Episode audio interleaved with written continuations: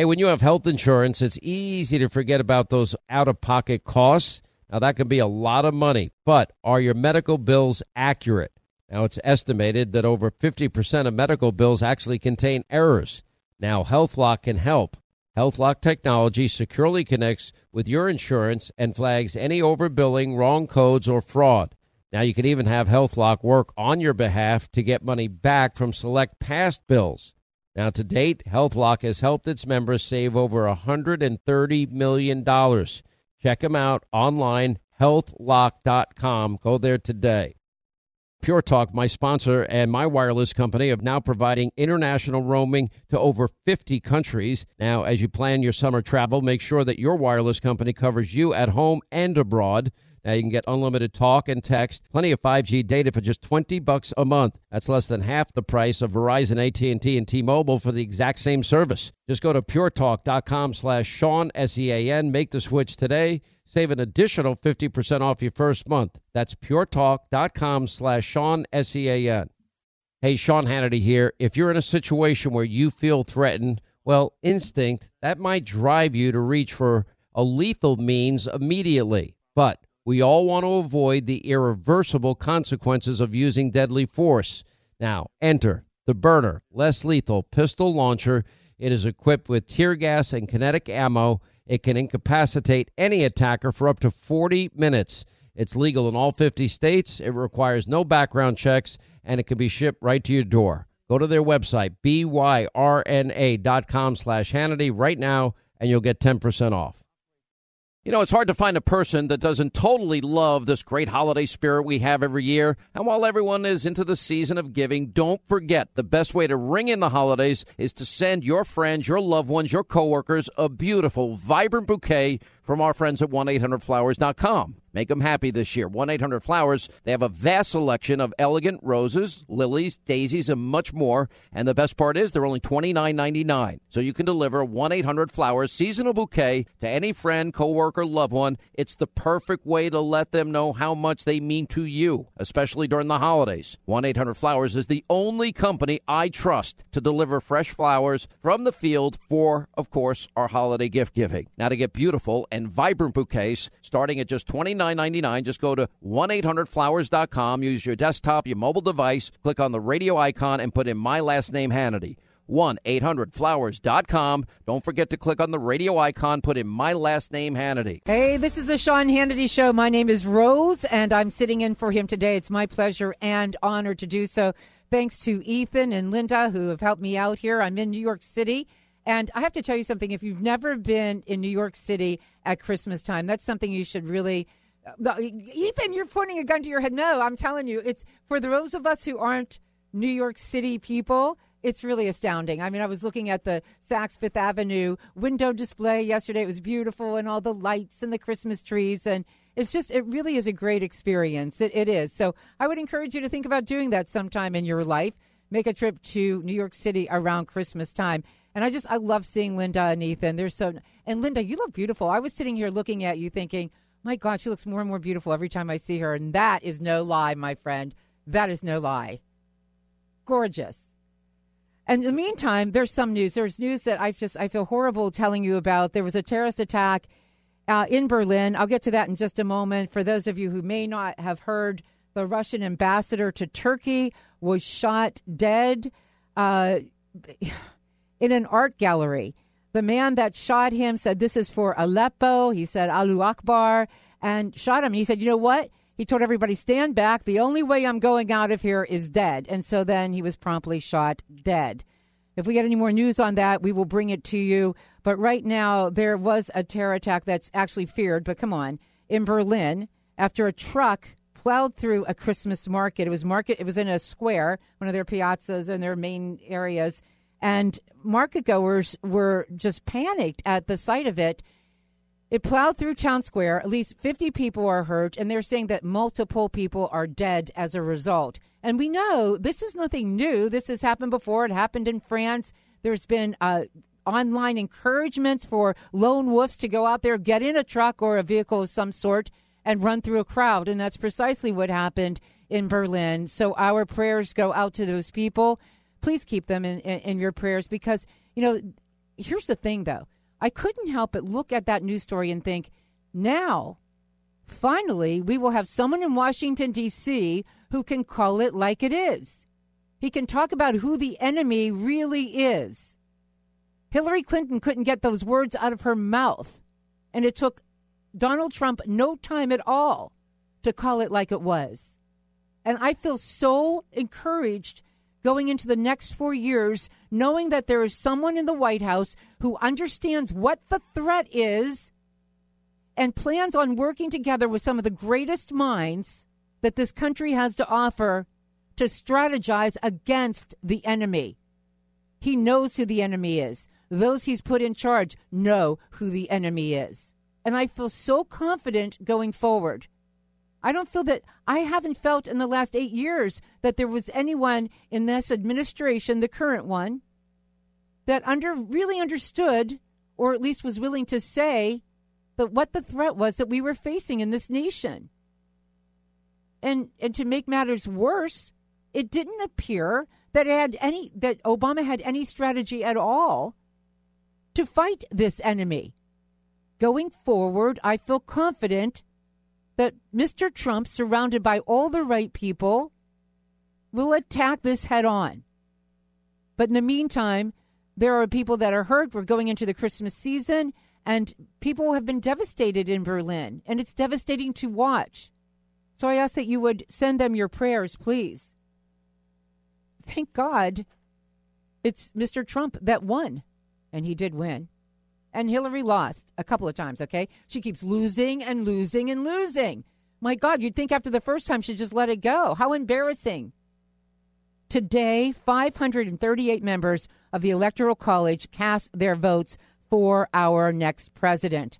And ordinarily, we don't even know who these people are. Ordinarily, we don't even pay any attention to this day. Have you ever really thought about the electoral vote in the past? Come on, be honest, you haven't. But this year, however, it's a different story. And leading up to today, families of the electors, the electors themselves, have received death threats. They've received harassing emails and mail and phone calls. They've even been followed by people. And we'll get to that story in just a minute. One elector said that he received more than 200,000 emails this is amazing. I, I, I just find this so unsettling. Never before have we seen an attempt to disrupt the process, this constitutional process, like we have this time around. It's unacceptable. And if this violence were perpetrated against Hillary supporters, Hillary electors, the media, everyone on the left, they would be so entirely outraged. Where's the outrage? One one woman on television looked disappointed that there weren't more protesters where she was reporting from. I wasn't listening; I was only kind of watching and reading the, you know, the chyron that was going across the screen. She seemed so disappointed. You know, the Electoral College today isn't exactly the way the original founders intended it to be, but it's pretty damn close. It's so necessary to our freedom that we respect this constitutional procedure. It protects the sovereignty of the state. Otherwise, cities, major cities, would be determining who would be our next president. But these electors, God bless them. I am so impressed with these electors. Have you ever seen such bravery and courage before? How would you hold up? Think about it. I think about that all the time. They've had death threats, they've had people following them. And they stayed the course. They stayed the course. Pennsylvania, 20 out of 20 electors gave Donald Trump a nod. 215 of the electorate so far out of the 270 have given Donald Trump their vote. I'll go through all the the numbers a little later in the show. I've got two people, friends of mine from Pennsylvania who were electors. They're going to tell you what their experience was like in Harrisburg. As a matter of fact, things were so bad in Pennsylvania that the police had to offer protection to many of the electors. They had protection over the weekend. They had some today if they wanted it. They were issued plainclothes state police trooper protection. That's astounding, isn't it? The Electoral College worked the way it was intended to work. This is what the Electoral College was for. You factor out those those boroughs, those five boroughs in New York City. You know, that's so weird, isn't it?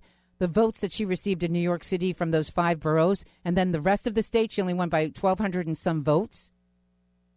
And what happened in, in California and some cities, you, this is why we need the Electoral College. And these people, I don't know if they're stupid. I was watching the protesters outside state capitals today holding signs, Stop Trump. Stop Trump from what? He's the freaking, pre- he's going to be the president. And he's getting there fairly and squarely. And with quite the victory, to be honest. Stop Trump.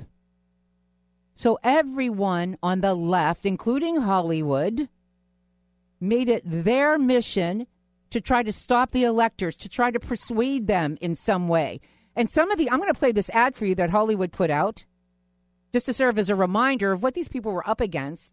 And some of these actors have become so irrelevant over the years. Honest to God, I only recognize two of them. And I only know the one's name. The other one I just recognize by sight. Here's that Hollywood ad. Republican members of the Electoral College, this message is for you. As you know, our founding fathers built the Electoral College to safeguard the American people from the dangers of a demagogue and to ensure that the presidency only goes to someone who is to an eminent degree endowed with the requisite qualifications. An eminent degree. Someone who is highly qualified for the job. The Electoral College was created specifically to prevent an unfit candidate from becoming president. There are 538 members of the Electoral College. You and just 36 other conscientious Republican electors can make a difference. By voting your conscience on December 19th. And thereby shaping the future of our nation. I'm not asking you to vote for Hillary Clinton. I'm not asking you to vote for Hillary Clinton. I'm not asking you to vote for Hillary Clinton. As you know, the Constitution gives electors the right to vote for any eligible person. Any eligible person, no matter which party they belong to. But it should certainly be someone you consider especially competent. Especially competent to serve as President of the United States of America. By voting your conscience, you and other brave Republican electors can give the House of Representatives the option to select a qualified candidate for the presidency. Uh, ladies and gentlemen, this is your captain speaking. Welcome aboard Trump Flight 1600 with nonstop service to Canada. We'd like to welcome all our celebrity defectors, and uh, we'll get you out of America just as soon as the tower clears us for takeoff. Once we reach our cruising altitude, flight attendants will pass through the cabin, collecting your U.S. citizenship renouncement forms and serving complimentary beverages and disposable crying towels. And once we reach the drop zone, you'll be guided to the exit ramp at the rear of the plane, where you'll take a crash course on parachute folding and be jettisoned shortly thereafter. We'd like to thank you for choosing Trump Airlines and hope you have a soft landing. Bye bye. I wish I could pack their bags for them. I really do. I do. I'd pack light. I'll, I'll handle it for you. Yeah, say goodbye. Look, the electors were not impressed, nor have they been persuaded. You know, and I saw a lot of them on cable news shows. And you know what? Every one of them was determined to do their constitutional duty. Every single one of them. And I was so impressed with that. Despite the threats, despite the protesters, they wanted to do their constitutional duty. You know, when I looked at those protesters too, I couldn't think I couldn't stop thinking about how foolish they appeared holding up those signs. He won decidedly. And they don't understand, I think, the electoral process, or they have no respect for the Constitution. But I was really impressed with those electors who went on the news programs to say, you know what, I'm going to do what I'm supposed to do. And nothing, no amount of harassment, no amount of persuasion from Hollywood actors I don't even know is going to change that in any way, shape, or form.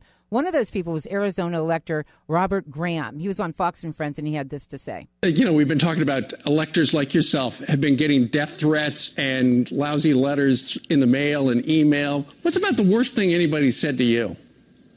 Well, the worst thing is probably the most uncomfortable thing is uh, one day I had uh, a couple emails from uh, the same person that said they were going to follow me and they were going to make us very uncomfortable because they knew where we lived and that I needed to cast a vote for Trump. Well, the next day on the freeway, I was actually looked to my right and I see people following me actually with their phone up against the window videoing.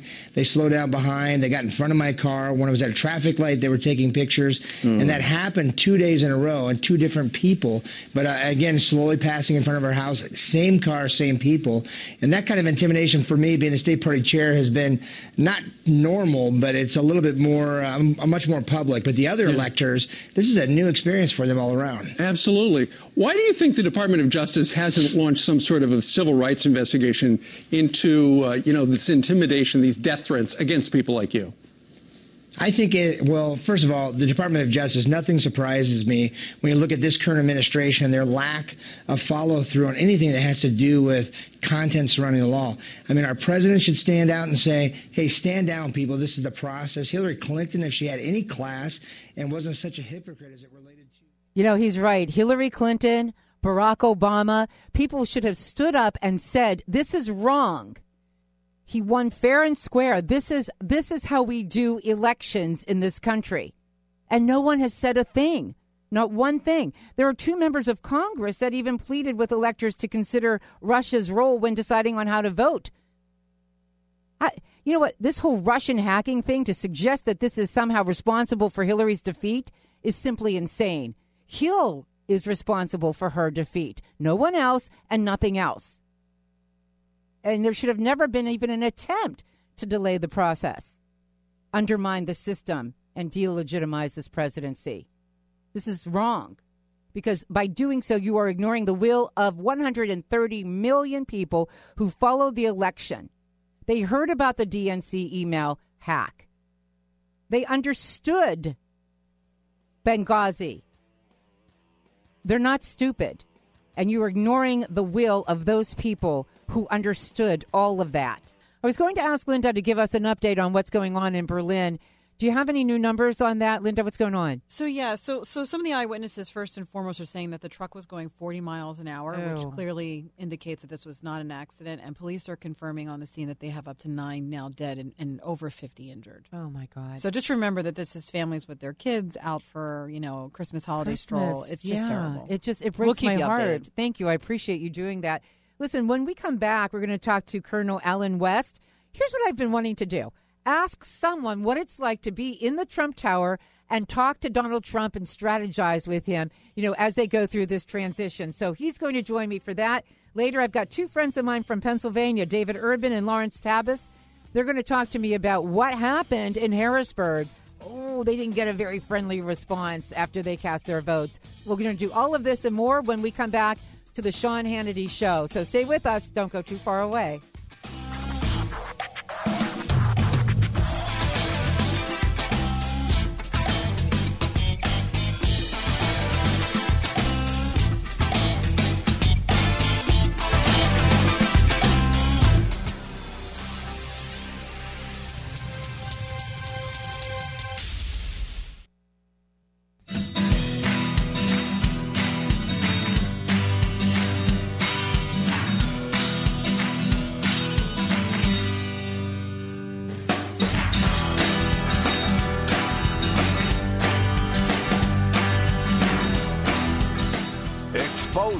Government waste and abuse of your liberties every day. Sean Hannity is on right now.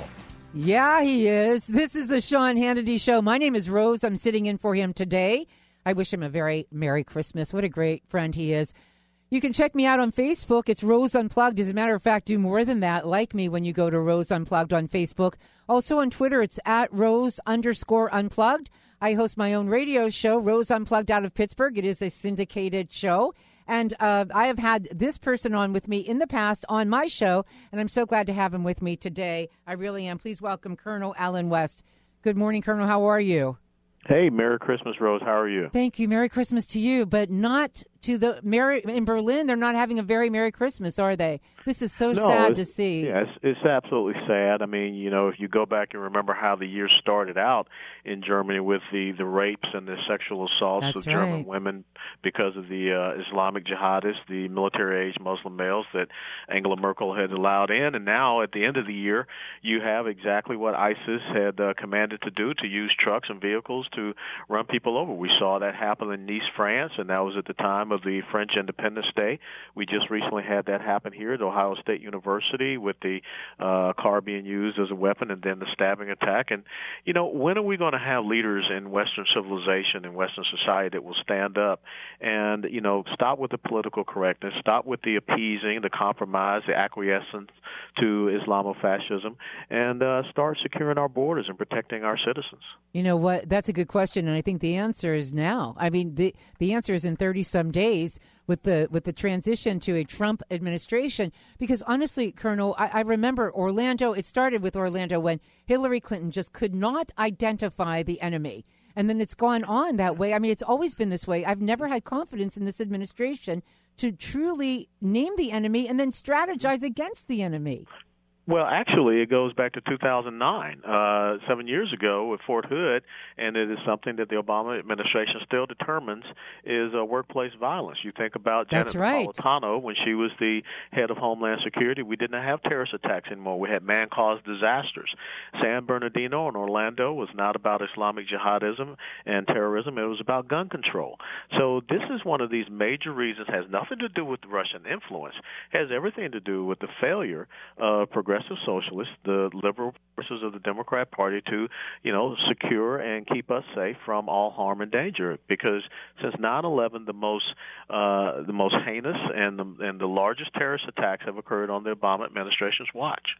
Do you, like me, feel confident moving forward that we at least have? He's going to. He has surrounded himself, if all goes well, with people who really understand what's at stake here, and I think they'll advise him properly, and he will receive that advice. Well, the thing that is confounding the left is that Donald Trump is surrounding himself with doers, Yes. with practitioners. When you hear the left complaining about a, a former four-star general being the head of the Secretary of Defense, when you hear about them complaining about a former three-star general who was the head of the DIA, the Defense Intelligence Agency, under the Obama administration, now being the National Security Advisor, or a former four-star Marine general who headed up the Southern Command, now is going to head up Homeland Security, they're not used to that. They're just used to having political They're used to having lawyers and people that are part of their uh, corrupt machine, uh, more elitists that they put into positions uh, that they're really not qualified to do. So now we have people that have done something, that have achieved something, not in the government sector, but more so in the private sector or in a career pursuit that relates to the cabinet position they're going to be in. Yeah, I agree with you hundred percent. I mean, when I when I take a look at all of those that he wants to nominate for appointments, I'm so encouraged. I, I just across the board, it looks so good and so strong. This administration going forward gives me a lot of hope, and you know, of course, that reminds Well, me no, of no, Michelle Obama I know, that this is a time of hopelessness. Wait, we have that soundbite. Actually, we can play that for you because I just, I almost, I, I couldn't believe she was saying this. Uh, Go ahead. Here's the soundbite. Take a Your listen, husband's administration, everything, the election was all about hope. Do you think that this administration achieved that? Yes. I do. Because we feel the difference now. Yeah. See, now we're feeling what not having hope feels like. you know? hope is necessary. It's it's a necessary concept. and Barack didn't just talk about hope because he thought it was just a, a nice slogan to get votes. I mean, he and I and so many believe that if you, what else do you have if you don't have hope? Yeah.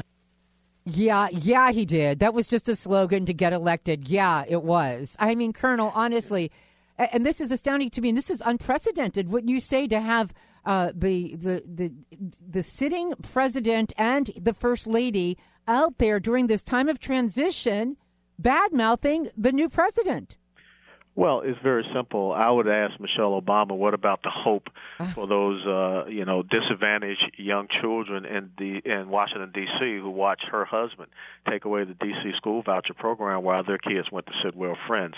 So hope is, you know, based upon what they determined it to be, which was their agenda, which got completely repudiated with 306 electoral college votes. But the thing is that as the Obamas are sitting in the nice warm uh, climate of uh, Hawaii while the rest of the United States of America is freezing, they're starting to realize that they don't have a legacy. Their legacy is the person by the name of Donald J. Trump who will be following along. All the things that he did as part of Hope and Change, the fundamental transformation of America, this this way left policy agenda has been uh, canceled out. And so even now you still see him trying to issue executive orders, you know, against the coal industry, which will take effect January the 19th.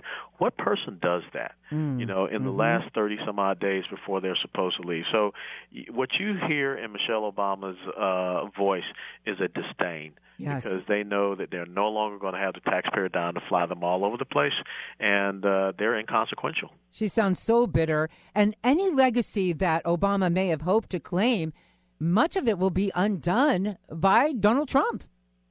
Well, that's what happens when you don't govern, you seek to rule. Exactly. And therefore, with the change of the ruler, out go the rules. If Barack Obama had come in with the goodwill that the American people gave him, uh, based upon wanting to have this emotional event with the first black president, he took advantage of the American people. And it took us eight years, but we have uh, we sent them a very clear lesson that we do not want to be part of your fundamental transformation of our economic systems, of our military, our national security, our foreign policy uh, and we're going to hit the reset button, much the same as y'all gave the Russians. Uh, I, you know what? I just, I'm so looking forward to this new administration. I really am. And I've got to ask you a question because a lot of us out here really wonder what it's like. How is it when you go to visit the Trump Towers? You've got all the media downstairs and a lot of onlookers, and you, you go up the elevator to meet with Mr. Trump and you sit through some of this, this transition process. What's that like? Can you give us just a little window into what that might be like? Oh well, sure. You know, and and I know uh, President-elect Trump from the days when I was a member of Congress because he had properties in the district that I was so honored to represent. So I've been up Right. there and met with him before. But what an incredible, humbling experience for a kid born in the inner city of Atlanta, Georgia, to be invited twice to be able to go up and sit down with the president-elect and vice president-elect and members of his transition team and, and others. So you know, it's it's an incredible, awesome experience that says truly what America is about. That no matter where you're born, no matter where you come from, you can achieve whatever heights of greatness that you want as long as you have the drive and determination to do it. I'll bet you never thought this would be happening, did you, when you were that young boy, were you? No, Did you? I mean, but the but the point is that you know I had parents that you know taught me that anything is possible in this Amen. great nation, and Awesome. and and that's that's what you know. uh, Sadly, my parents have passed away, and they, they're not here to to be a part of it, but they're watching. You know what? They are, and I'm sure they're very proud. And you know, the thing is, when we look at Mr. Trump, we really do see something that we haven't seen in eight years. We see a man that really loves his country, and he believes in the greatness of this country, and mm-hmm. you know, and he and he believes in the American dream, and he wants every one of us to pursue that dream eh, because he believes with with great pursuit comes the actual achievement of that goal. And I and I love that about him, and I, I think a lot of people saw that in Mr. Trump. And, and I'm going to tell you something, Colonel. Some of the people that didn't even vote for him are now beginning to see, well, maybe maybe he is going to be good for the economy. Maybe he will be good for our defense. And and I think it's interesting because even what happened at Carrier, if you think about it, I remember the one man that was on Fox News one morning and he said, "When I was when I was supporting Donald Trump and I've been a Democrat all my life, but this year I was supporting Mr. Trump who was running as a Republican, all my coworkers would give me a lot of crap about it." He said they were constantly on my back, they were uh, disparaging me. He said, "But when Mr. Trump did what he did with those 1,000 jobs and came to speak to the employees of Carrier, those same coworkers were in the crowd yelling, Trump, Trump, Trump. Mhm. And I think that that's going to be the case for many people in this country. People who did not vote for Mr. Trump will begin to eventually see that he maybe is good for the country and, more importantly, good for them. Yeah, it's, it's about unleashing that incredible, indomitable entrepreneurial spirit and that work ethic that has made America the greatest nation the world has ever known in 240 some odd years. Now, there are going to be a contingent of people like the Hollywood bozos that made mm. that commercial advertisement. They're never going to get it because they're part of that elitism between New York and Chicago and, and California. But, you, you know, what you saw in this election cycle was a person that was able to go down and talk to what I call Joe and Jane everyday American American, uh, and they get it, and they want to be a part of it, and they want to be a part of the restoration of this constitutional republic, and they don't want to see our sailors on their knees at gunpoint with no. the Iranians, uh, and then be told that you know we have to thank the Iranians for taking care of our sailors. That's that's a stench in our noses, uh, and when they hear about you know a tractor trailer running over families that are just out at a Christmas uh, bazaar, that's the type of thing they say. You know there is evil in the world. We got to confront it. Uh, we don't want people to cower away from calling evil what it is. You know, I'm glad you brought that up because where China's concerned and the drone, uh, they're waiting mm-hmm. for us to say, oh, thank you so much for returning our drone. So instead, Trump was saying, you know what? We should tell China that we don't want the drone. They stole back. We don't want it. Let them keep it. And everyone was all over that statement and they thought it was just horrible. But you know what? It's like the, he's right. Don't do us any favors. And remember, John Kerry, as you just brought up, thank the Iranian government for returning our sailors. I mean, we found yeah. out afterwards that they were humiliating them. Yeah. They shouldn't have yeah, taken absolutely. the ship in the first place, and they shouldn't have taken the drone in the first place. So now we're no, supposed to say, right. "Oh, thank you for giving back something that was ours to begin with." Yeah, it's the double embarrassment uh, that we embarrassed you on the world stage by taking it while you were watching, and now you know we sat back and watched you make these quote unquote strong condemnations. Okay, we've done whatever we want. We'll we'll give it back, and and you you say thank you to us, and you know have a nice day. See, look, what we should have done is sent you know a naval fleet, but of course Barack Obama exactly. so decimated our navy. Yes. But we can't conduct a, a blockade around these man-made islands. And think about this, uh, Rose. How when was the last time you heard from the environmentalists? because China was out there dumping sand on yes. coral reef systems. Good point. You know? Exactly right. You know what? I don't. We don't need any favors from them, and I like that Donald Trump understands that, and I think that he'll continue to receive good counsel where China is concerned and Russia and so forth. But uh, correct me if I'm wrong. I mean, we're like four percent of China's GDP. They're one mm-hmm. of ours. We can hold our breath longer than they can, right? Mm-hmm. Yeah, absolutely right. I mean, we do have a sense of the moral high ground, but if you don't realize that, if you're just so used to being on your knees, which is what this administration has been, when you look at Russia, China, Iran, North Korea, Islamic jihadism, uh, they don't know how to stand. But I think now America, come January the 20th, will start standing again. I agree with you. You know, it's always great to talk to you, and I do wish you a very Merry Christmas and God bless you. Thanks for joining us the, this Thank afternoon. You, I really appreciate it. God Colonel Alan Allen West. Thank you. Same to you. Colonel Allen West. We're going to take a break here. We'll be back with lots more of the Sean Hannity Show. We'll take your phone calls. And remember, my Facebook is Rose Unplugged. Like me when you go there. Twitter is at Rose underscore unplugged. We'll be back with more of the Sean Hannity program and the latest of what's going on in Berlin right after this. Okay, we're back. This is the Sean Hannity Show. My name is Rose. You can like me on Facebook. It's Rose Unplugged. Twitter, it's at Rose underscore Unplugged. I will get to the many phone calls that have come in. It's 800 941 Sean. But in the meantime, I've been promising you this. We know that today that 20 of the 20 electoral votes went to Donald Trump in Pennsylvania, my state.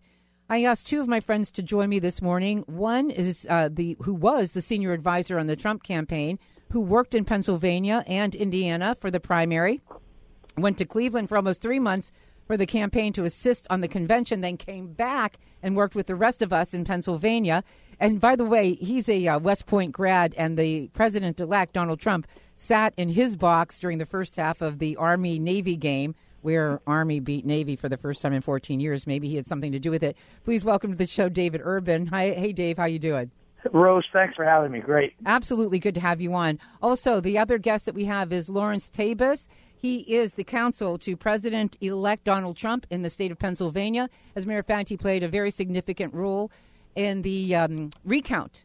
So we have him joining us as well. Are you on the phone with us now, Lawrence? I sure am, and I'm honored to be with David on the phone. Oh, I know, right? David's awesome. We love him. Yes, he is. So, okay, guys, you've got to tell me. Listen, I've got the sound from what happened in Harrisburg. Let me play that for both of you, real quick.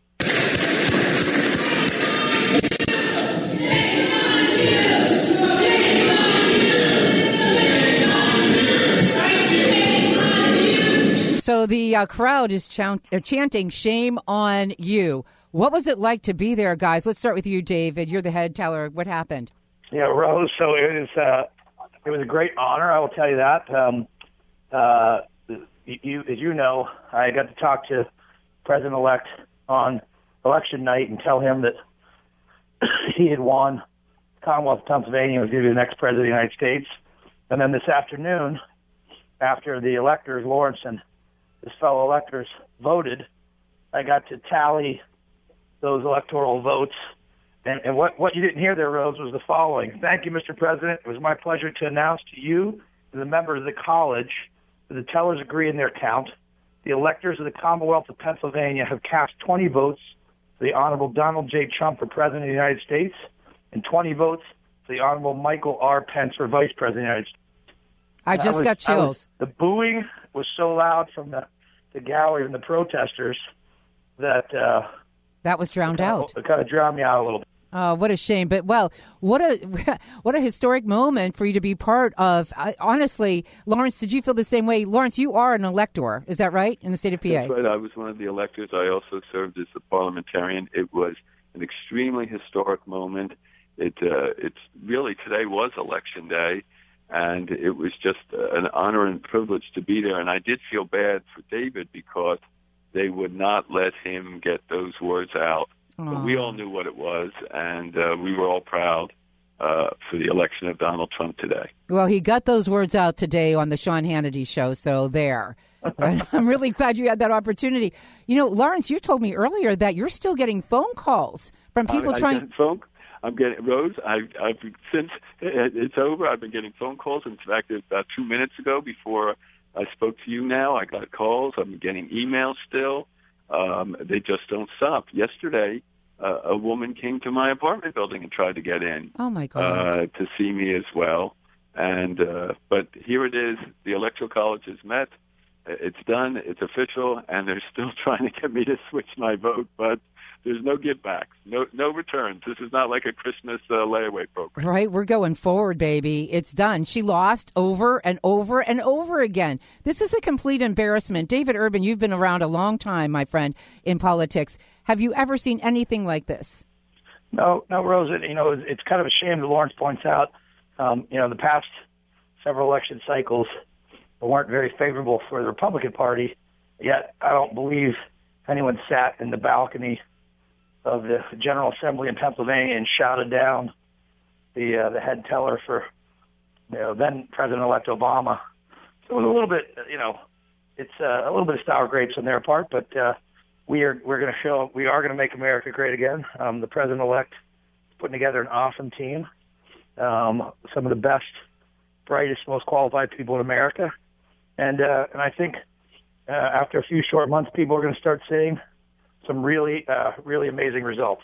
Oh, I agree with you 100%. And that's what they're so afraid of. You know, there should have never been an effort, guys, to delay this process. I mean, they're undermining the system. It's a constitutional election. The process is constitutional. They were trying to delegitimize this presidency, and they, they, they were ignoring the will of the people.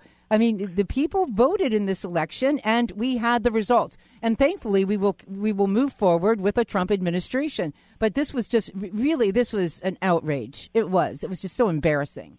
And Rose, well, well, Rose I agree. You see it. You see it with with the uh, you know, the alleged Russian hacking. You know um, of uh, of of the the uh, the DNC and of the Clinton, um, the infamous Clinton server, and, and all those things, trying to trying to somehow say that uh, that the president-elect is not really the president-elect and it's just a bunch of malarkey. Oh yeah, and to suggest that the Russian hacking had anything at all to do with Hillary's defeat is simply insane. Zero. She's responsible for her own defeat, and there should have never been a delay in this progress. There should have been no undermining of the system, and and, and that's what really upsets me. It's her fault she lost, no one else's fault. Lawrence, you were going to comment. Go ahead. And also, because the point is that. Uh, uh, President-elect Trump is going to improve this country for everybody, including those who voted against him, who tried to delay the process, who were out there protesting today, those who are trying to drown out David Urban today.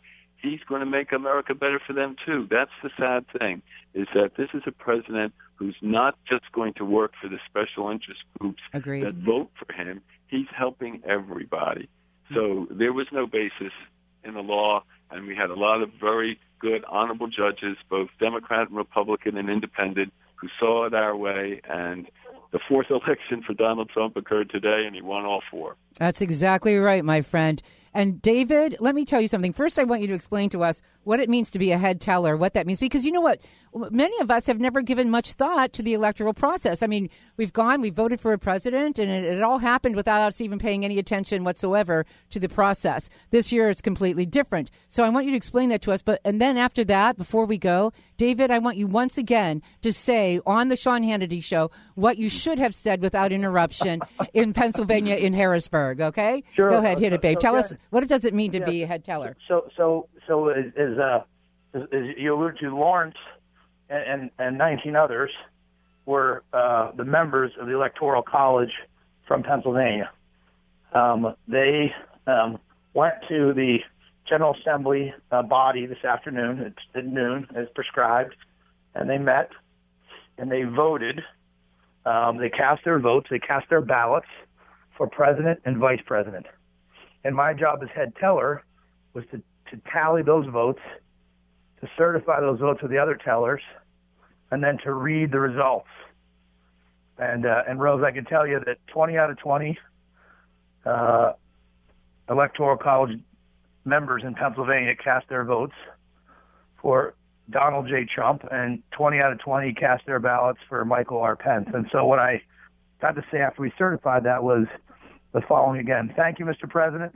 It's my pleasure to announce to you, to the member of the college, that the tellers agree in their count. The electors of the Commonwealth of Pennsylvania have cast 20 votes for the Honorable Donald J. Trump for President of the United States and 20 votes for the Honorable Michael R. Pence for Vice President of the United States. It was, uh, you know, a, a smattering of clapping, cheering, and, uh, and and booing there from the protesters, but it was a, an unbelievable feeling, Rose. Just un, un, unbelievable and a great honor. I'm so proud of both of you. I really am. And I want to tell each of you, David, to you, the work that you did in Pennsylvania, it was an honor for me to work with you Well, Rose, in southwestern you know, PA. well, Just to, to your listeners, Rose uh, Rose Tennent played no small part as, as well in the election. Was there by our side um, at rallies, at uh, at office openings, and uh, was tireless. Was a tireless advocate for the president elect. I will tell you on a, on a personal level. When she wasn't on the radio, she was out there. Um, she was she was not just talking the talk, but Rose Tennent walks the walk. I tell you. Oh my You can tell your listeners that. That is so sweet of you to say. And listen, to, as soon as I heard, David, that you were going to be part of the Trump team, I called you, I think the next day. Yep, no, and yeah, I was sure so did. thrilled. And honestly, David, it was an honor to work with you. You did an outstanding job. What you did in the state of Pennsylvania, it was, I I mean, it hasn't been done since 1988. You, Well, sir, I had like- everything to do with there's that. a little credit that should be given to the guy at the top of the ticket. Yeah, I guess so, right? he made it easy for the rest of us. I'll say that for sure. and Lawrence and, and, and David, I'm sure you'll agree with me when I say this. Lawrence Tabas, thank you for what you did. You served as counsel when they were going through the entire recount process in the state of Pennsylvania. You handled that beautifully, uh, professionally, and I am very, very proud and honored to know you as well. Well, thank well, you, let me brag on Lawrence again there, because Lawrence is a humble, humble guy, but but uh, he's the best lawyer, and uh, I will tell your listeners, Rose and you, that uh, the Commonwealth and the President-elect are lucky to have Lawrence Tabas serving the role that he did, and uh, all throughout the campaign, and then just most recently beating back this bogus Jill Stein Oh, uh, recount claim. So Lawrence should, uh, America owes a debt of gratitude to Lawrence Tabas as well. We do indeed. Pennsylvania was a, an interesting state, was it not? Lawrence, the last words. Yeah, I'll just say, uh, Rose, I'll second that emotion uh, that David said about you. You got the message out on Donald Trump early. David was great to work with. Yes. He used military precision. Mm-hmm. We he all did. marched uh, in line. we really did. He was like he was like my boss, even though he wasn't. He was like, "Yes, sir. Yes, David. Yes." a couple times I screwed up, but okay, I'll get right back in line, David. it was fun working with both Well, of It was you. my pleasure. My pleasure working with both of you. Uh, you know what, guys? God bless you. Thank you for your courage. Thank you for your determination and your consistency throughout the entire election process. We all give you just a nod of, of, of thanks and gratitude. Thanks so much, guys. Thanks for joining Uh, me. uh, my- Rose, my pleasure to be with you, and thanks for all you do. Thanks, babe. Thank you. All right, guys. Talk to you soon. Bye bye now. Hey, we're back. This is the Sean Hannity Show. My name is Rose. I'll be sitting in for him today, as you can tell. My Facebook is Rose Unplugged. My Twitter is at Rose underscore Unplugged. And I do a daily talk show, Monday through Friday, of course, 8 until 10, out of Pittsburgh, Pennsylvania. And it is a syndicated show called, guess what? Rose Unplugged. All right, we want to have fun today, but we also do want to take a few moments out of each hour and just talk about what happened in Berlin and the incident in Berlin is not unlike what happened in July in the city of Nice, where that cargo truck deliberately drove into a large crowd of people. Thousands of people were there attending the fireworks show, and they were they were celebrating their France's National Day. And 86 people were killed that day in that attack. 300 others were injured. It was the worst attack since the Paris attacks in November 2015. And that attack was carried out on behalf of ISIS. So now, today, in Germany, in Berlin, we see something similar. I mean, they choose these days with deliberation. They, they know exactly what they're doing. They have a strategy. In eight years, we have not. They have a strategy. And thank God that Mr. Trump will be occupying the White House with his own strategy. And I trust that. I believe that will be the case particularly when we consider who he has to nominate to positions where national security, where security at home is concerned. I have confidence going forward. I had none in the last eight years. Linda, I was wondering if you could give me an update on what's going on in Berlin right yeah, now. Yeah, you got it, Rose. So basically, we're still at nine dead, 50 over 50 injured. Uh, what we do know now is that German security sources are confirming that the incident is now being investigated as an act of terrorism. Additionally, what we know is that the truck that was used, the lorry as they call it there, right. was registered to a Polish driver. Um, some of the family members have spoken out saying that they don't know that this driver was affiliated in any way, but it did leave Poland earlier this afternoon, and it lost uh, 4 p.m. local time contact with the uh, with the delivery company that it was associated with. Um, the mayor there is saying that this is very dramatic and traumatic. They're asking people to stay indoors, but they are saying at this time that they don't think there are any more imminent threats um, happening, and they don't they they hope that there won't be any more attacks this evening. But uh, the last important part is that the uh, the attacker has been found, oh, and he, he has been brought into custody. He obviously had an accomplice. There were two attackers. The oh. second accomplice has died. Uh, they are not specifying how he died or in what fashion or form, but we do know that one is in custody and one is dead. Uh, nine victims dead and fifty plus injured. My God! So we'll keep you uh, we'll keep you abreast on this. Thank you, Linda. I mean, it's so sad anytime to hear these stories, but when it's around the holiday season where we're celebrating life, we're celebrating restoration, we're celebrating, you know, so many positive things, and we see something like this happen, and it just it breaks our hearts. And I just ask that all of you would keep those people in prayer, the families in prayer, and also, you know, as we go through this holiday season. Be grateful for the protection that we have, but also be ever mindful that at any time, you know, something like this could happen anywhere. And, and, and again, that makes me just so thrilled to know that Hillary Clinton will not be in the White House. I mean, I can't say that enough. I'm so pleased to know that we have someone who will have our backs, who understand who it is that's behind all of this. Listen, the call in number is 800 941 Sean. My Facebook is Rose Unplugged. My Twitter is at Rose underscore Unplugged. Coming up next is my dear, dear friend, Jeffrey Lord. I love him. I really do. And he'll be with us very soon. So don't go away. We'll be back with so much more, too, coming up in the program. Listen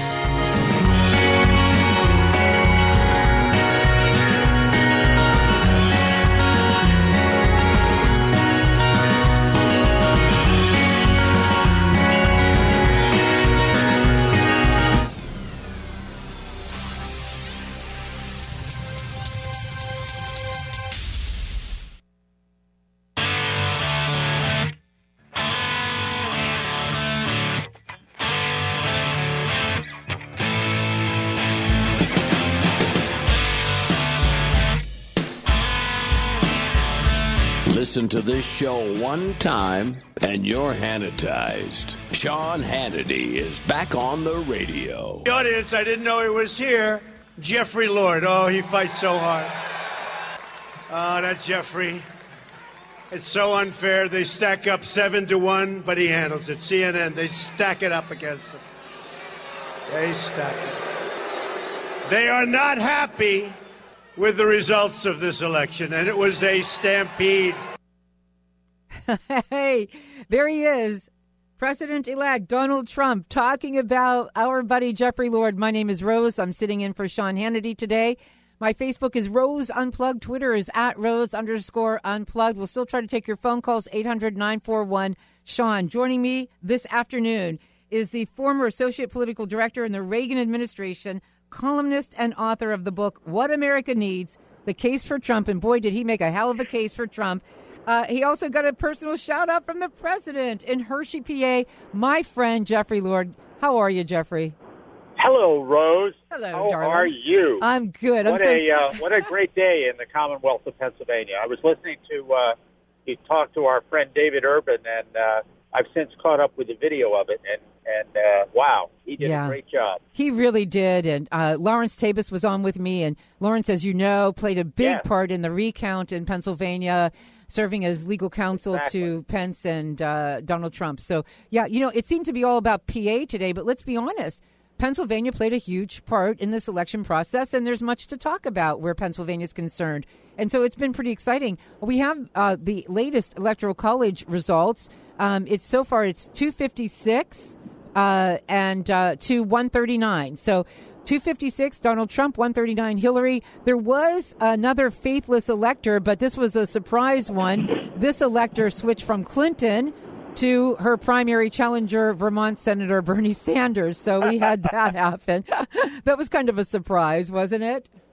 Yeah, yeah, I, I think that's uh, somewhat humorous after all of this attention. Uh, maybe Martin Sheen had more of an effect than he knew.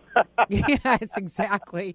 You know, and Jeffrey, you were on my show a couple of days ago, and we talked about a recent article that you had in the American Spectator. And I have to tell you, if I hear the words one more time, voter suppression, vote suppression, if I ever hear that again, I'm going to scream. I mean it because we have electors who have been harassed and threatened. And that, to me, is voter suppression. But you had a story not too long ago on the real suppression, on what we really need to be concerned about. If you want to talk about uh, issues with voting, there's some real issues and real concerns that we haven't even focused on at all in this country. Well, that's right. And uh, the point that I was making is that it was a, uh, a letter to, uh, as it were, to Senator McCain, who, who wants to have an investigation into the Russian hacking. And my point was, well, that's fine. That's foreign influence uh, in an election, if that's the case. But there's also, uh, we have uh, over the years had plenty of reports of illegal immigrants voting, of uh, non-citizens uh, of the United States voting in American elections. The U.S. Government Accountability Office identified a number of them back as far back as 2005. Right. So my point is, if if these folks want to investigate it, let's let her rip. Let's get the whole thing out there and see how many people in this country are voting who have no right to vote. Yeah, you're absolutely right. I mean, let's talk about that because it really is an issue. When we go forward, Jeffrey, I think that each state is going to have to take a really close look at how the elections are done because not how they're done so much as how the voting process works. Because I know in Pennsylvania, we've had issues in the past. We are fabled in story and song where voter fraud is concerned. And I think that before the next midterm election, because you know the Democrats are going to try again to pull everything out of their hat that they can. We've seen it here. I mean, Hillary had to lose not once, not twice, but four times. You know, when you consider all, you know, everything that we have all been put through, Pennsylvania being one of those states where where they wanted a recount, they demanded a recount, where Podesta wasn't going to you know, give it up that night of the election. And we've got the Russian hacking now. I mean, she just keeps losing and losing. But I'll tell you something as determined as they were through this process to delegitimize our president elect, they are going to be even more determined going into that midterm election because that's going to be very important for them. And I have great concerns about what's going to happen. And I think each state needs to take a real close look and make sure that they have safeguarded as much as they can against fraud in the future. Well, that's right. Uh, I, I had a chance the other day to talk to a former state senator from Philadelphia, a Republican.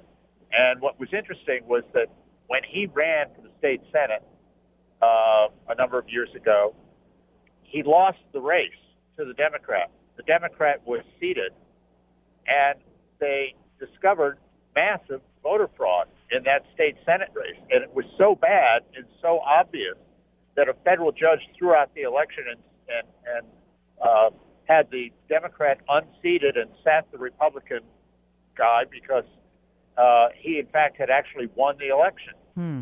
Uh, that's what is the kind of thing that you really got to worry about here uh, in, in every election. And they just the, every state government, and it is the state government that's got to be in control of this. That's right. Is make make sure that this process is correct. I mean, and I'll say the same thing that I said before the election. When I vote in East Pennsboro Township in Cumberland County, Pennsylvania, I touch a screen. There's no confirmation to me that because I touch the name of candidate X, in this case Donald Trump, that the vote actually went to Donald Trump. You know, in the day and age of paper ballots, there was a paper ballot. That's right. There was proof. Uh, yes. So I, I would just hope. I mean, I don't think there was anything amiss, uh, but I do think that you know the, the possibility is always there, and I think they've got to get a grip on this. Yeah, I really I agree with you. I, I think that we all you know need to encourage our state chairs to take a, a really serious and very close look at at each each state needs to do this. And I and I am concerned about the next next election, the mid, midterm, it, only in terms of what they might try to pull off. You know, these people Well, are they're not. know, go ahead. I think it's I think it's very important to note that this protest today, like uh, was there in Harrisburg today when the electors voted, and I'm sure was around the country in different state capitals. This attitude is going to go on for forever here. They, as long as Donald Trump is president, they are going to try and disrupt. I mean, you know, the next obvious big target is the inauguration. Right. And uh, I saw my sparring partner from CNN, uh, former Clinton Secretary of Labor Robert Reich, uh, proposing that because the Trump inaugural hasn't not yet announced a slate of entertainers, or they're supposedly having difficulty getting entertainers for some of these inaugural concerts, that uh, they have a, a quote unquote freedom concert uh, on, for the inaugural, sponsored by you know that features people like liberals like Bruce Springsteen and Madonna and uh, Jay Z and Oh, all brother. as as a counter to uh, the Trump inaugural. So this is just going to go on. I It mean, there is. going to be a thing that he proposes do that is not going to be protested. Yeah, So, it really is. you know, and we have to be ready for this every single day. We do. I, I, I'm telling you. I mean, the moment I heard that he was renting that, what is it, a, a nine or ten bedroom mansion in Washington D.C. I think it's a seven. I don't know how many bedrooms. It's got a lot of bedrooms. All right, I know this. It can accommodate up to ten cars. I don't know what the hell's going to be going on there every day. But I will say this: that this guy is never going to allow Trump to get away with anything. Obama will be standing by to comment on, to criticize, and scrutinize every single thing that Donald Trump does every single day of the next four years. And I, I for I mean, I have never, we've never seen anything. I mean, look, you know political history. When was the last time you saw a president? You know, not only do that, stay in town, and and you know that he's going to act as a spokesperson for the DNC and for the for the party. But in addition to that, that he would be out there right now during this transition time, with less than a month to go, or about a month to go, before Obama, or Trump takes the Oval Office, and he's out there disparaging him. His wife is out there disparaging him. Has this ever happened before? The, the last president that I uh, recall, not in our lifetime, uh, historically, staying in Washington after he was after he left office was Woodrow Wilson in 1921. Wow. But it was a whole different ball of wax. Wilson, you know, had had a stroke at the latter, at the end of his, towards the end of his term. He was not a well man. Uh, he was, by no stretch of the imagination, into actively protesting or or plotting strategy against his successor, Warren Harding. Uh, that just was not, you know, it wasn't done. So this would be a first in this in matters of this sort. And uh, you know, the good thing I remember interviewing Donald Trump in 2014, and I said to him that one of the problems so many grassroots conservatives had with Republican nominees was that they didn't fight. And he said, "Oh no, no, no! He said, believe me, if I if I run for this and I get nominated, I will fight." Well, of course, we now know he has. That's exactly what he did. That's why he's there. Right. And I would suspect that he would not be uh, staying quiet if if uh, Obama is going to come after him. I don't think he'll just sit there. Oh, I agree with you 100%. I don't think so either. Yeah, thankfully is right. And then when we consider what happened in Berlin and we and when we consider what we might have had in the White House, a woman who can't identify our enemies, a woman who has no strat and this uh, this administration had no strategy at all in terms of fighting our enemy. Uh, I, I just I shudder to think how it might have played out, but I do go in to the next 4 years with a, a, a with certain amount of confidence. Yes, absolutely. Uh, there's an article at the American Spectator today, as a matter of fact, by a former uh, Defense Department official, Jed Babbin, and he talks about uh, Obama's dealings with Russia on this and how uh, he said back in September when he was actually on site with Vladimir Putin that, well, there was no sense getting into the cyber version of uh, warfare over this. This just wasn't going to be done. And now he, his account of that same meeting is that he really gave it to Putin Wow. and told him, you know, they were going to take action. And and the point is, is that Putin has nothing but contempt for him. I mean, you know, the whole red line in Syria thing. I mean, people all around the world were watching this and he was weak. Yeah, I mean, they, yes, you're right. And let's talk about this. And the, the way they feel about Hillary Clinton, how would it have been much better with Hillary Clinton in oh, well, office? That's right. That's absolutely right. I mean, and for her to say it's all for Vladimir Putin because he didn't like her, she's the one who was the architect of the so-called Russian reset. I mean, uh, yeah, let's not let's forget about that. here. I mean, I, I do think that Vladimir Putin is a thug, and hence I think he had no respect for these people because they led with weakness. And as uh, uh, Jed Babbin points out, you know, Don Rumsfeld always used to say that that weakness is provocative. That is correct. Yeah, you're absolutely right about that. That is correct. I just saw too come across that uh, it looks as though Trump will cross that 270 electoral vote threshold. So um, good news there. But we, I don't think any of us expected it to be any different than that, really. But I have No, to say, no. but I have to say, Jeffrey, I these people. And, and this and, and, and I'll ask you this too about Mr. Trump because you you know him you you've had various opportunities to speak with him uh, to one degree or another. When I consider the the courage of those elector that ele- the electoral college, when I consider how brave they were, when I consider how they withstood the threats that they were receiving, the threats their families were receiving, where people were actually showing up at their homes, following them in right. their cars, and I think you know what. You know, when I when I went to this rally in Thurs uh, Thursday night in Hershey, I met one of the electors was there, and she came up to to introduce herself.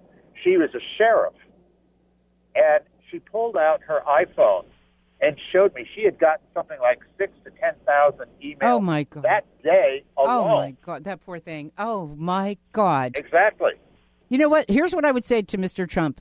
So many people have endured much to support him. Case in point, the electors being the latest group of supporters who have been harassed, and some of them receiving threats, and many who were supporting him all throughout his campaign. I would, bel I believe, and I hope I'm right, that Mr. Trump will keep that in mind. Those people who suffered and endured much to remain faithful to him, and I do believe that he will remain faithful to them and to all of us. I, I pray that he will, and, and there's a part of me that truly believes he will. I, I, I'm sure he will, Rose. I'm sure he will. And, uh, you know, it's been the thing that you have to worry about, and I've written about this in the past, is that violence is in the DNA of, of the American left.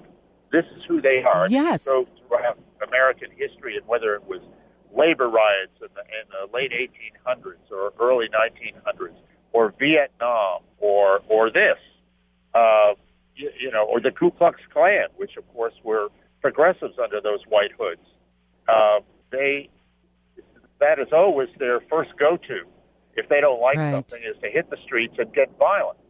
And uh, you know, it, it- it's something that we have to guard against all of the time. This is everything they accused uh, uh, Trump supporters of, and worse, all throughout the election. Thank you so much, Jeffrey Lord, for joining us today. Merry Christmas, my friend. Thank you, Rose. Good to have you on. This is the Sean Hannity Show. I am Rose, sitting in for him. My Facebook is Rose Unplugged. Twitter is at Rose underscore Unplugged. Don't go away. We still have lots, lots more for you coming up on the program. And we're back. This is the Sean Hannity Show. My name is Rose. My Facebook is Rose Unplugged. And Twitter is at Rose underscore Unplugged. So when you go to Facebook, like me, please. It's a pleasure and an honor to sit in for Sean Hannity. I'm going to take your phone calls in just a minute. Also, a reminder that we are still monitoring what happened in Berlin. We just ask that you continue to keep those people in your prayers.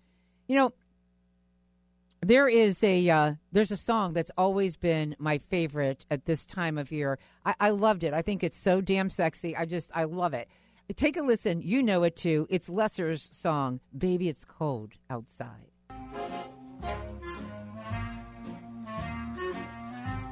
I really can't But stay. baby, it's cold outside. I've got to go away. But baby, it's cold outside. This evening has Been been hoping that you'd drop so in. very nice. I'll hold your hands. They're just like My mother will start I just love that song. It's so sexy, right? I mean, it's a duet. It was made famous by Frank Loesser in 1944, and this guy is trying to persuade this woman to stay the night. Honestly, he makes such a passionate plea that if he were singing it to me, I'd stay. I mean, I would totally stay for that, okay? Sexy as Hell. It's one of my favorite songs of the season. I know that sounds kind of weird. It's a Christmas song, but whatever. I love it, okay? So now, now, there's a couple from Minneapolis who have remade this song, if you can believe it, with the intent to drive home the importance. Are you ready for this? Consent. They are very concerned that this song, done in 1944, was about date rape. I'm not kidding you. I am not kidding you. Uh, So, this stupid couple who have way too much time on their hands, they probably need to start having sex together or something. I don't know. Maybe that will. I, they, they've got an issue here. There's something there's, that's lacking in this relationship, okay? And he's lacking something too, if you know what I'm talking about. And he's not getting anything from her. But I digress. Okay, so let's get back to the story. So this couple, Lydia Liza and Josiah Lemanski, dating each other, both hated this song so much that they've decided to remake the song. Now, they say that they've always had a big problem with this song. It's so aggressive and inappropriate. These people are like in their early 20s, right? And they started thinking that the song had this open ended question. Like, you never figure out if she gets to go home. What, you think he's going to tie her up and keep her there? And by the way, it's a song. It's not real. Okay, it's a song. She's safe because it's not real, okay? All right, she's okay. Don't worry about it. So here is the ridiculous, emasculated version of that song that this couple that needs to start having more sex or something or better sex needs to, that they made. Okay, take a listen to it.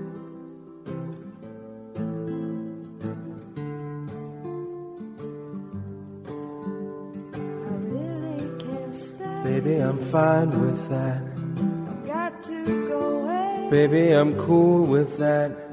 This evening has Been hoping you'd get home so safe. nice. I'm glad you had a real good time. We'll start to Call her so she knows that you're coming. Father pacing the floor. Better get your car a humming.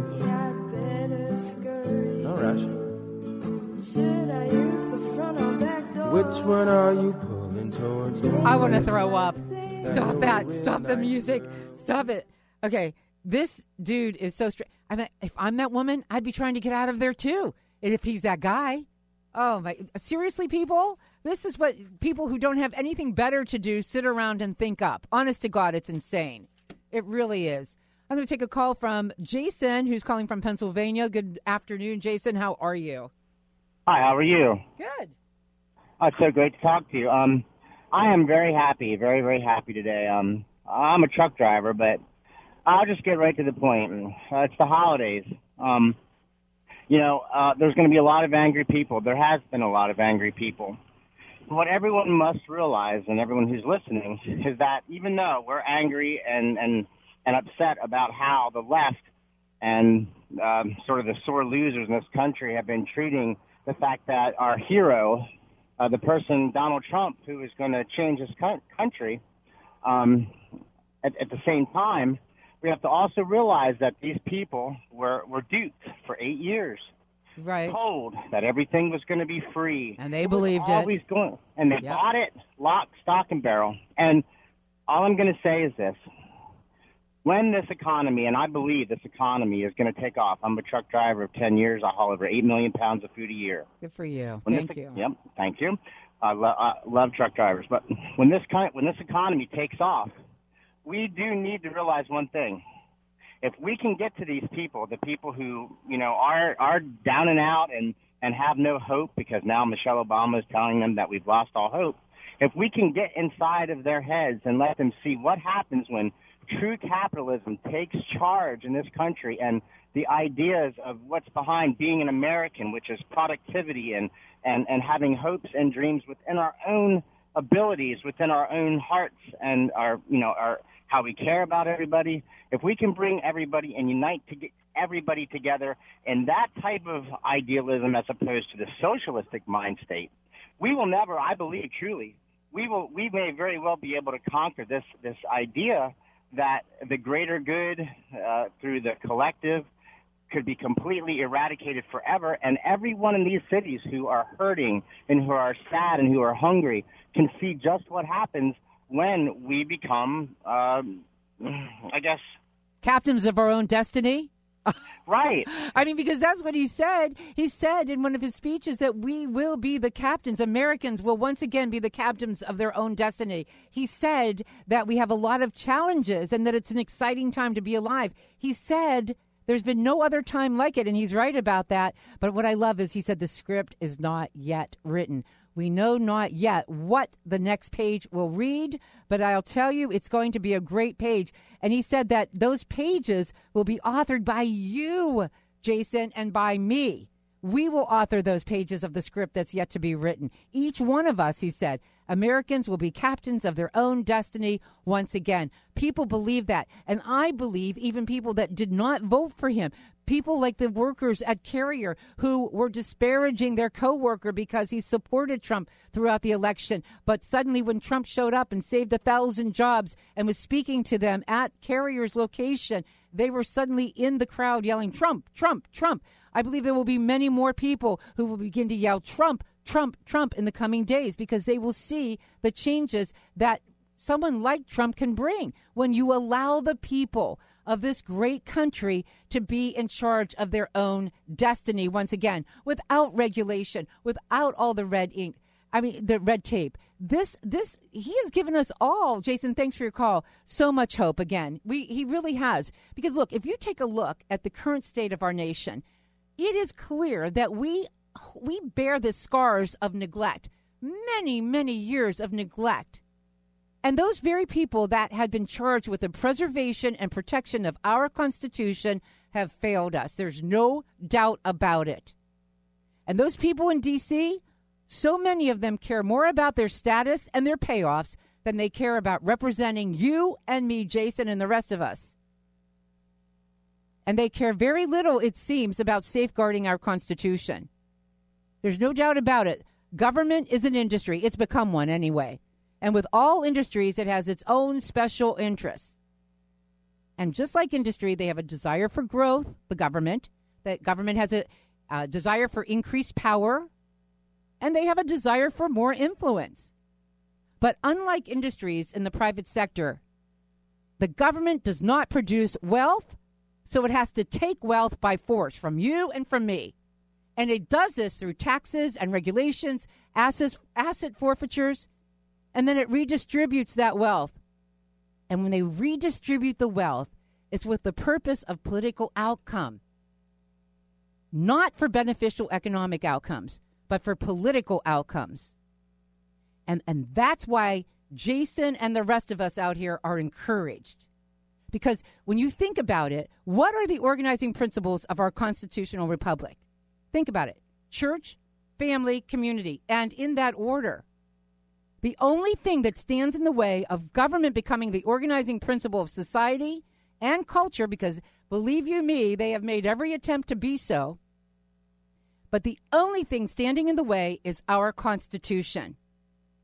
That is why progressives hate it and why they seek every way possible around that Constitution. While they are seeking every way around that Constitution, we on the right, we who, who, who voted for Donald Trump, we are seeking ways to preserve and protect that Constitution. And guess who won? Guess who's winning? And guess who's really ticked off about it? And they make every effort to, to just throw a wrench in it to delegitimize this president elect. It's not working, though, is it? And I guarantee you, and Jason is right, and I guarantee you this that as time goes on, more and more people will jump on that Trump train, if you will, that never, ever, if ever expected to get on that train.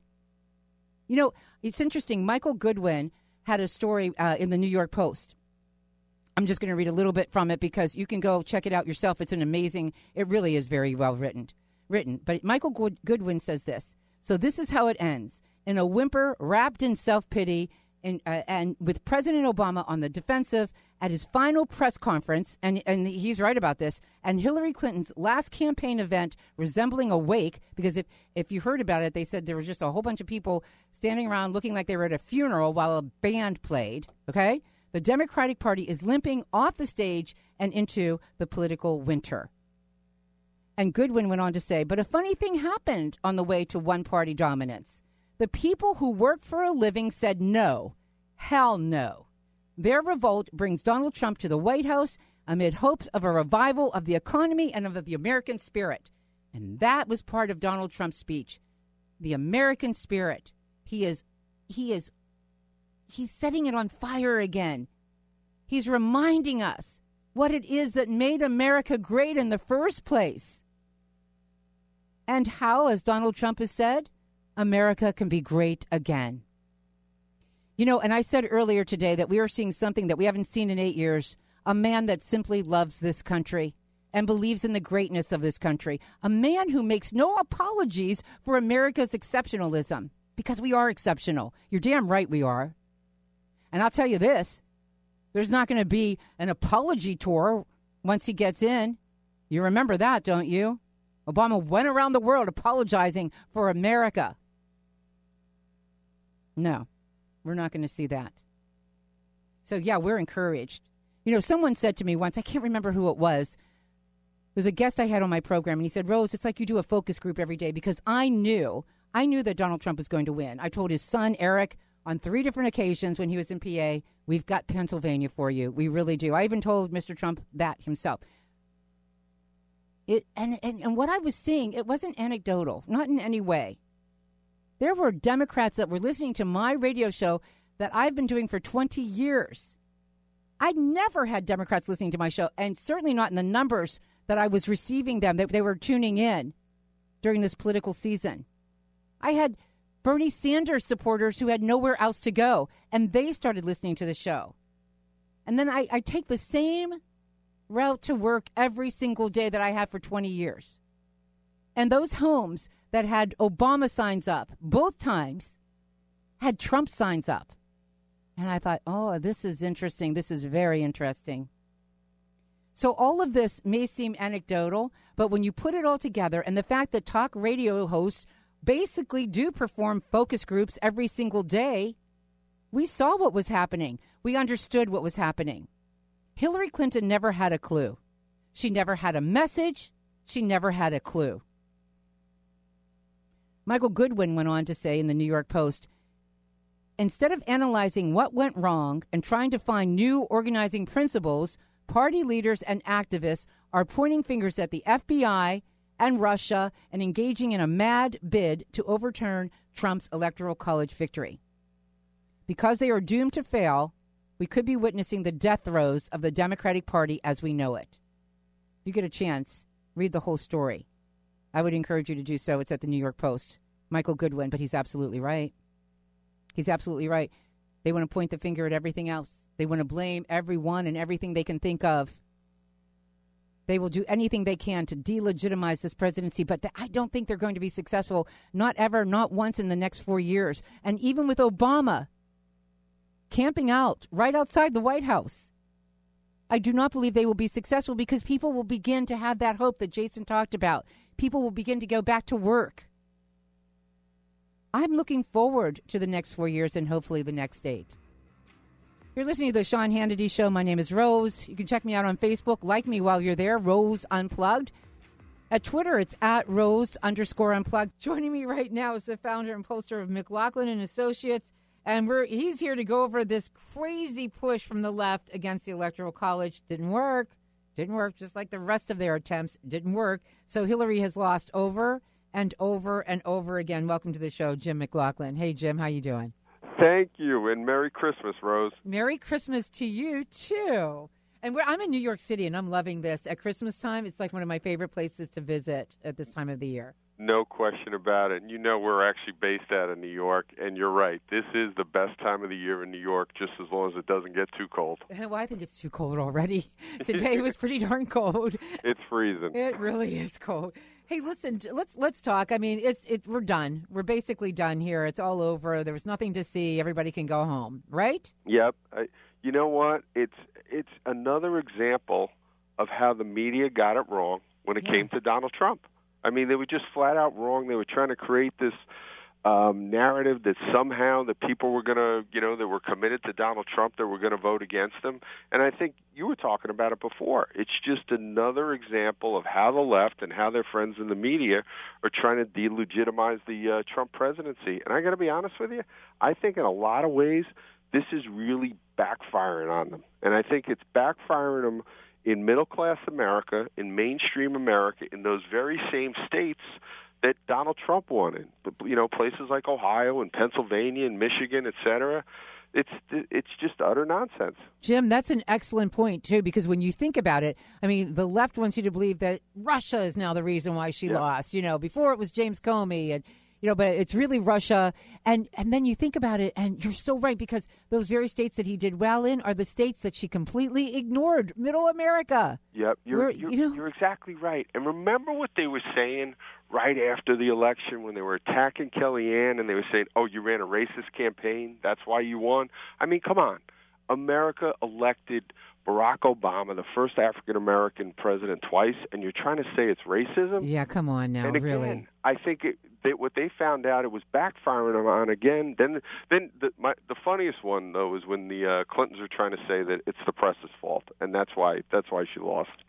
well, I yeah, really, really. I'd hate to see if they weren't on her side, what would have happened. Exactly. But, and, and- and the great part was we did a national survey, um, a post-elect survey about the, uh, among the people who actually voted, and by a three to one margin, they sat there and told you that the press was biased against Donald Trump by a three to one margin.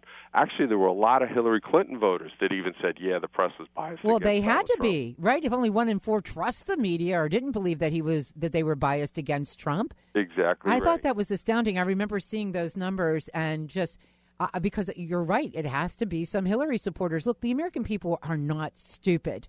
And while they may have still voted for Hillary, which suggests that they might be a little stupid, but while they may have still voted for Hillary, they knew that a lot of what they were hearing and being spoon fed by the media was not necessarily true. They Yep. knew, they understood. And and you know what? They're saying it's racism and it's the press's fault and it's Comey's fault and now it's the Russians all of a sudden did it. You know why Hillary Clinton lost? She lost because two thirds of the country said the country was going off on the wrong track under her leadership and Barack Obama's leadership. right. And then on the three most important issues of the day, according to our post-election survey, Donald Trump had significant advantages on those issues. On the economy, he had an eight point advantage over Hillary Clinton on the economy and jobs. On national security and terrorism, he had a six point advantage. And on that big issue of the day, bringing change and reform to Washington, D.C., he had a 15 point advantage. And, you know, this is the thing, and it just goes to show you again how the press and how the Democrats are so out of touch. The reason they lost this election was because they were wrong on the issues. And, and, and some of the smarter Democrats are saying, well, we had a messaging problem. Well, it's Mm, yeah. not just the message. yeah, right. It's the it's the policies. The policies failed. They failed on terrorism. They failed on national security. They failed on immigration. And they failed on the economy and jobs. And that's why, by the way, you're already seeing, even before he's taken office, Donald Trump's having success. He's he's already created and saved, you know, probably more jobs than Barack Obama at this point, and he's not even the president yet. That's exactly right. I mean, it's so impressive and exciting to watch what's been going on even during this transition period. And one of the things I wanted to touch on too that you just mentioned, when you think about how the left was uh, making every attempt possible to ignore the will of the people, 130 million people. Uh, supposedly followed the election, right? Maybe some more than others, but Yep. 130 million people voted in this election, and they had to have known or heard at one point or another about the DNC email ha- hack. And Yep. uh, and if they hadn't, shame on them. But I, I mean, it's not as though they were living, you know, some in some remote area and just came out to vote. So, so to, to, to blame it all on, on that, or to suggest that people didn't know enough about it, we need to really learn more about this hack. You know, going forward, uh, or before maybe. I mean, two congressmen suggested that we shouldn't even hold this electoral college uh, vote until we've looked into it further. Anything to delay the process, anything to disrupt the process, is what they were all about. It's it's it's just flat out silly. And I think some of the Democrats were remembering back to when they tried to delegitimize and discredit uh, George W. Bush back in 2000 on the whole Florida recount. And that's that's the irony. Every recount, even back then, showed George Bush winning Florida. Just like the irony was the recounts that they just held in Wisconsin, Pennsylvania, and Michigan. When you look at it in totality, Donald Trump actually wound up getting more votes. He did after the recounts. He and did. this whole silliness about oh well, you know, Donald Trump lost the the uh, the popular vote. He didn't, and you know we should get rid of the electoral college. That's utter nonsense. The reason why the founders did this was because they wanted to give Americans from all over the country a say in this election. And it's funny, the Democrats never had any problem about this before the election. They were talking about how they had an electoral college, uh, a lock. Remember how they were Yes. talking about the lock? Yes, and yes, you're the only person who's mentioned this. I thought I remember them warning us against the popular vote because they were afraid, based on the number of people showing up at the rallies and so forth, that perhaps Donald Trump might win the the popular vote. Do you remember that? Exactly right. And what they were talking about was their supposed blue wall. You know, the blue wall in places like Michigan, uh, Pennsylvania, and Wisconsin.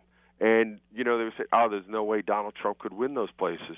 And you knew it. I remember listening to your show. You were talking about this months ago, how Donald Trump was going to win Pennsylvania. I did. I was working on the super PAC, and this is the the interesting part about working on the super PAC, where we spent the most money in the last couple weeks of the campaign were North Carolina, Pennsylvania, and Wisconsin, because our polling was telling us to go there because it was showing us on those most important issues of the day with the voters the economy and jobs, national security, immigration, and bringing change. The voters were telling us they wanted Donald Trump on those issues. By the way, another another issue which you saw in our post elect survey was remember how the press was telling us you know Hillary Clinton overwhelmingly uh, won the debates? And this is in spite of the press telling us you know that she won those debates. By by actually a point voters said they agreed with Donald Trump on the issues more in the debates than they agreed with, with Hillary Clinton. Even it's and again it's how you're framing the issue. The press was telling you she was winning on style, but the American people were tuning into those debates like never before, Yes. and they were more likely to agree with Donald Trump on the issues. Yes, you're absolutely right. And that's why a couple of times I was so angry that the debates really didn't allow for the candidates to talk much about their position on the issue on the issues and policy. And because here we had what record breaking numbers watching those debates, people who had never watched debates before having the opportunity to hear some really important, you know, policies and, and, and strategies and never really getting to hear it completely, but enough so that people did like what they were hearing from Donald Trump. You know what? It's it's it's amazing. One of my big gripes with the media is right now is, and look, you got to give. I think one of the biggest mistakes folks make is that they underestimate the intelligence of the American people. The American people were saying out there that That's you know, right. we've got real problems. We've got real problems with the economy. We've got real problems with jobs. We've got real problems when it comes to terrorism, national security, and immigration. And they were listening. They were listening. They were watching. They were getting up on the internet. They were going on social media, and they were picking these issues. And they were saying, you know what? I don't like the direction of the country right now. I don't like where Barack Obama's taking the country. And I kind of, you know, I was asked by a reporter not too long ago. You know, they said, how did you guys? How were you able to predict that Donald Trump was actually going to win? I said, what numbers made you t- made you think that Hillary Clinton was going to win in a landslide? Good question. Was it those two thirds of the voters that said they want to change? Yes. Was it those voters that said we have real problems with the economy and real problems with national security? They were the ones telling us that, you know what, Donald Trump was going to win this thing. And they voted, and they knew exactly what they were voting for, and that's why they voted for Donald Trump. I'm telling you, Jim, you are so right. Excellent point. And you know, sometimes I think about Donald Trump and how he would, he really is the only candidate or now president elect that could have withstood everything that the left and the media had to throw at him. And I don't believe anyone else could have withstood that. And, and, and going forward, having uh, Obama right there in the backyard, I don't Yeah. think anybody else could handle it but Mr. Trump, really. You know what? And again, I think that's another mistake. I'm not in the uh, I'm not in the uh, business of giving the Democrats um, advice, but when you look at the classy way that you know whether it was Ronald Reagan or the Bushes went off into the sunset after their presidencies, whether you agreed with them or not, they both became significantly more popular. And one of the other numbers that we consistently saw in our polls, and we saw it not just in the in the polls, you know, for for Donald Trump, but we saw it in the polls for our other candidates in Senate and congressional races, was that by about a 20 point margin, voters wanted to move away and they wanted change from Barack Obama's policies. It was usually about a 55 to 35 margin in our polls Interesting. where they were telling you they want to change direction, even though they'll tell you they like him. And he wasn't a target, and he got to look a little bit more presidential, and his favorables went up. They were telling you on the issues that mattered most to them, they want to change from Barack Obama's policies. Very interesting, Jim. Thanks for sharing that with us. Well, look, Hillary lost over and over and over again. And, and we have to remember, she ignored the Midwest. She had no clear message. She had a trustworthy issue, Mm-hmm. um, the, the, the private server issue, Benghazi issue, and they just can't accept the outcome. And my message to them is get the hell over it. Just get the hell over it. You And know- it's done, thank God, finally. And I want to make two quick points on that. Please one, do. Is Hillary Clinton never had the ability to connect with working class voters, especially in the way Donald Trump You're did. right. And everybody know he was he was a wealthy man, but you know what? He was also speaking to to working Americans. And you know, everybody talks about Donald Trump and they talk about Trump Tower in Manhattan. He's a guy that grew up in Queens. He was literally a city guy. And Yeah. and and even though, you know what? He grew up as a working class guy, and that's why he was he was able to connect. The other piece of that too, and again, I'm not in the in, in the in the business of giving advice to the Democrats, but let me tell you something: if Barack Obama and Hillary Clinton continue to hang around and hover over this, I think it's going to really backfire on the Democrats, and I think it's a big mistake on their part. They need to create some new stars. They need to create some new messengers, and they need to create some new messages if they're going to connect to those working class people in any way that the way Donald Trump did. You know what? Excellent point. Really excellent points. And thank you so much for sharing a lot of the knowledge, things that I didn't even know about. I'm so glad to hear uh, you share those today on the show with me. Jim, it's, it's so nice to talk to you. And keep up the good work. It's always a pleasure, Rose, and you're terrific. Take care, darling. I think Merry you are as well. Merry Christmas to you as well. All right, you can call in. It's 800 941 Sean. I am Rose. My Facebook is Rose Unplugged. Please like me when you go there. And my Twitter is at Rose underscore Unplugged. We'll be back with a little bit more right after this.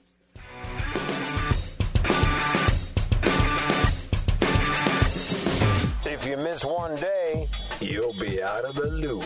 Would someone please tell me what is going on here? This is the Sean Hannity Show.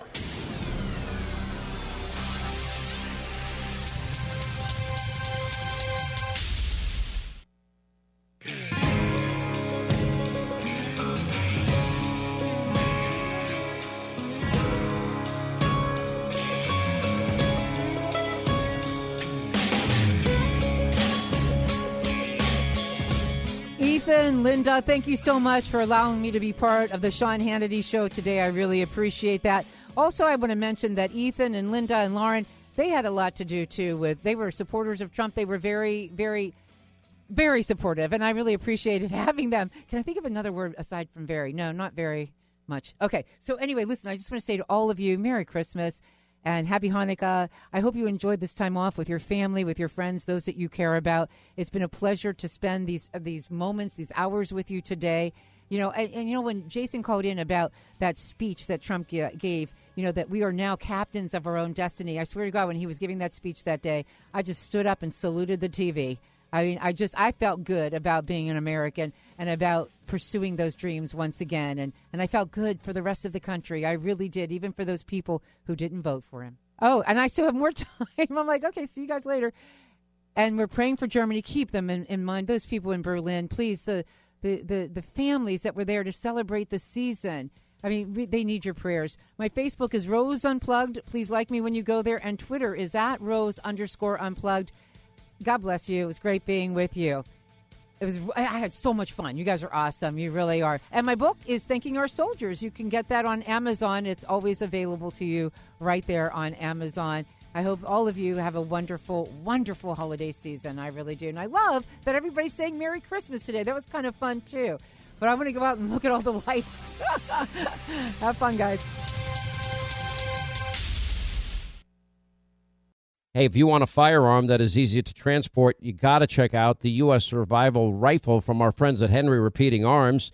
Now, it is a portable rifle that you can put together, take apart in just minutes. And then when you're not using it, you can store the parts in the little case that it comes in. It's so small you can store it pretty much anywhere, and it's light enough to carry everywhere. Now it comes in black and two different camo patterns, and you can pick one up for three to four hundred bucks depending on the finish. Check out their videos. Go to their website. It's one word, henryusa.com slash survival. And while you're there, make sure you order their free catalog.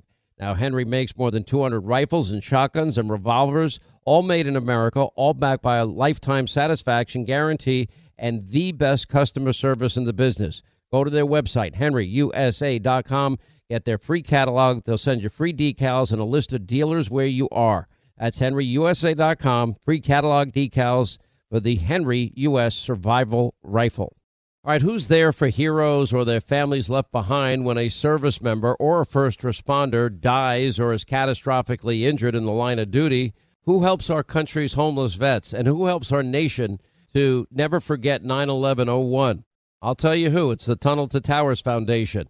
Now, the Foundation's Gold Star, Fallen First Responders, Smart Home, and Homeless Veterans programs and the Foundation's Never Forget programs engage people in 9 11 remembrances all across America. Over 80 runs, walks, climbs a year, dozens of golf outings, and the Tunnel to Towers 9 11 Institute. They're educating kids from kindergarten through 12th grade to help our nation keep their vow to never forget. Never forget the sacrifices of our country's greatest heroes. They're hoping all of us will donate $11 a month. Just go to their website, the letter T, the number two, the letter T.org, the letter T, number two, letter T.org for the Tunnel to Towers Foundation. Hollywood is under siege from an external force. Now, the same Hollywood that sold the American dream, they are now making nightmares a reality. Many major films make choices to appease the Chinese Communist Party to be distributed in China. Now you can join Tiffany Meyer, an investigative reporter in the Hollywood Takeover brought to you by the Epoch Times, where she reveals how the CCP exerts control over some of the major studios. Now don't miss the most important documentary about Hollywood yet, and for a limited time you can watch the first 10 minutes for free at hollywoodtakeover.com slash Sean, S-E-A-N.